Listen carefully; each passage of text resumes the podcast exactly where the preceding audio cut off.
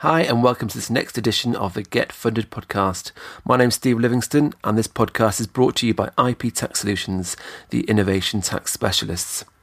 So these podcasts aim to give you just a heads up on the key issues you need to be thinking about when raising funding under either the Seed Enterprise Investment Scheme, SEIS, or the Enterprise Investment Scheme, EIS. We're now on number nine. You can find uh, past episodes via the businessn2k.com website, or you can head over to iTunes and subscribe.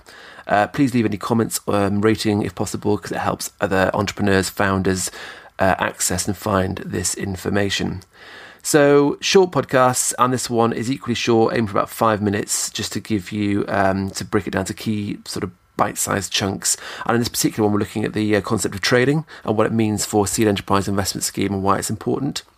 So, in terms of uh, trading, uh, we've covered in previous editions uh, the fact that you need to be undertaking a qualifying trade within your company if you wish to raise funding under either SEIS or EIS. But one of the key questions is when it is deemed to start, and also why is this important? Um, well, we need to ascertain the starting point for any trade as it's important in terms of the el- eligibility under seed enterprise investment scheme and it also plays into other factors such as uh, applying for the tax certificates SEIS 1 forms um, and also the timing of the monies used um, Frustratingly, there's no clear definition of trading as such, apart from this kind of general observation that's made that it would involve uh, undertaking activities with a view to a profit. Um, but you know, what does that actually mean in practice? Well, I've discussed this with tax inspectors over the years, and they tend to apply this kind of useful analogy of a shop. And they say, you know, imagine a shop and it's uh, it's about to launch, so it's got the doors shut and they're busy um, building new fittings and there's stock on order, and you'd expect the sign on the front of the door to say closed. So, fair enough, it's not trading at that stage. But once the shop is ready, all the stock's in place, and they open the doors to the general public, they turn that sign to open, and at that point, the trade has commenced.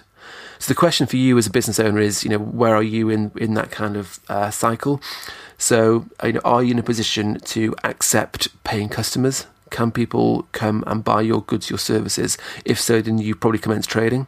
It can get a little hazy, especially for software startups.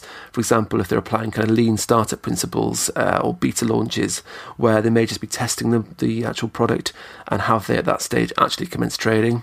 You have to look at the facts on each particular case, but that's where it can get very, very difficult and, and quite tricky to, to determine. Not always important as such because there are ways around it, but certainly it will be important if you're looking at uh, an existing trade and you want to get it within uh, the seed enterprise investment scheme.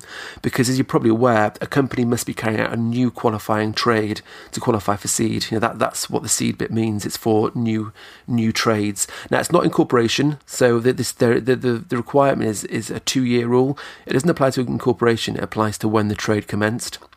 So the trade must not be more than two years old if it's to qualify for raising funding under CEDA EIS. Um, so you must apply these principles to determine when your trade started. So if you're using a company that was incorporated more than two years ago and there has been activity in that company within this time frame, then you've got to be careful because it could point to a trade that's already commenced. So, so you imagine you, you know you incorporated three or four years ago and you look back at your balance sheet and your profit and loss accounts. If there have been transactions going through it, then that points to it being not potentially qualifying a new qualifying trade. Um, in all these cases, you know, advance assurance from HMRC is the route to go, and to explain it to them um, and that way you have certainty. Likewise, if you're acquiring a trade from a third party company, then you need to ensure that it also satisfies this two year rule. So, again, it's always helpful, isn't it? It doesn't always happen, but it's always helpful if it's a, a relatively newly incorporated company, then it just gives you certainty that the trade is new as well. But with older companies, you've got these sort of legacy issues that you just need to cover off and make sure that for Seed Enterprise Investment Scheme, it is a new qualifying trade. Only those can qualify for relief under that particular uh, scheme. Um, also, when you're looking at uh, getting tax certificates for investors, uh, this can be carried out o- only after 70% of the money is raised has been spent, or four months after the trade commenced, whichever is earlier. So again, above these above principles come into play. Um, so trading really important on a number of fronts. From a previous podcast, uh, we mentioned it's got to be qualifying trade.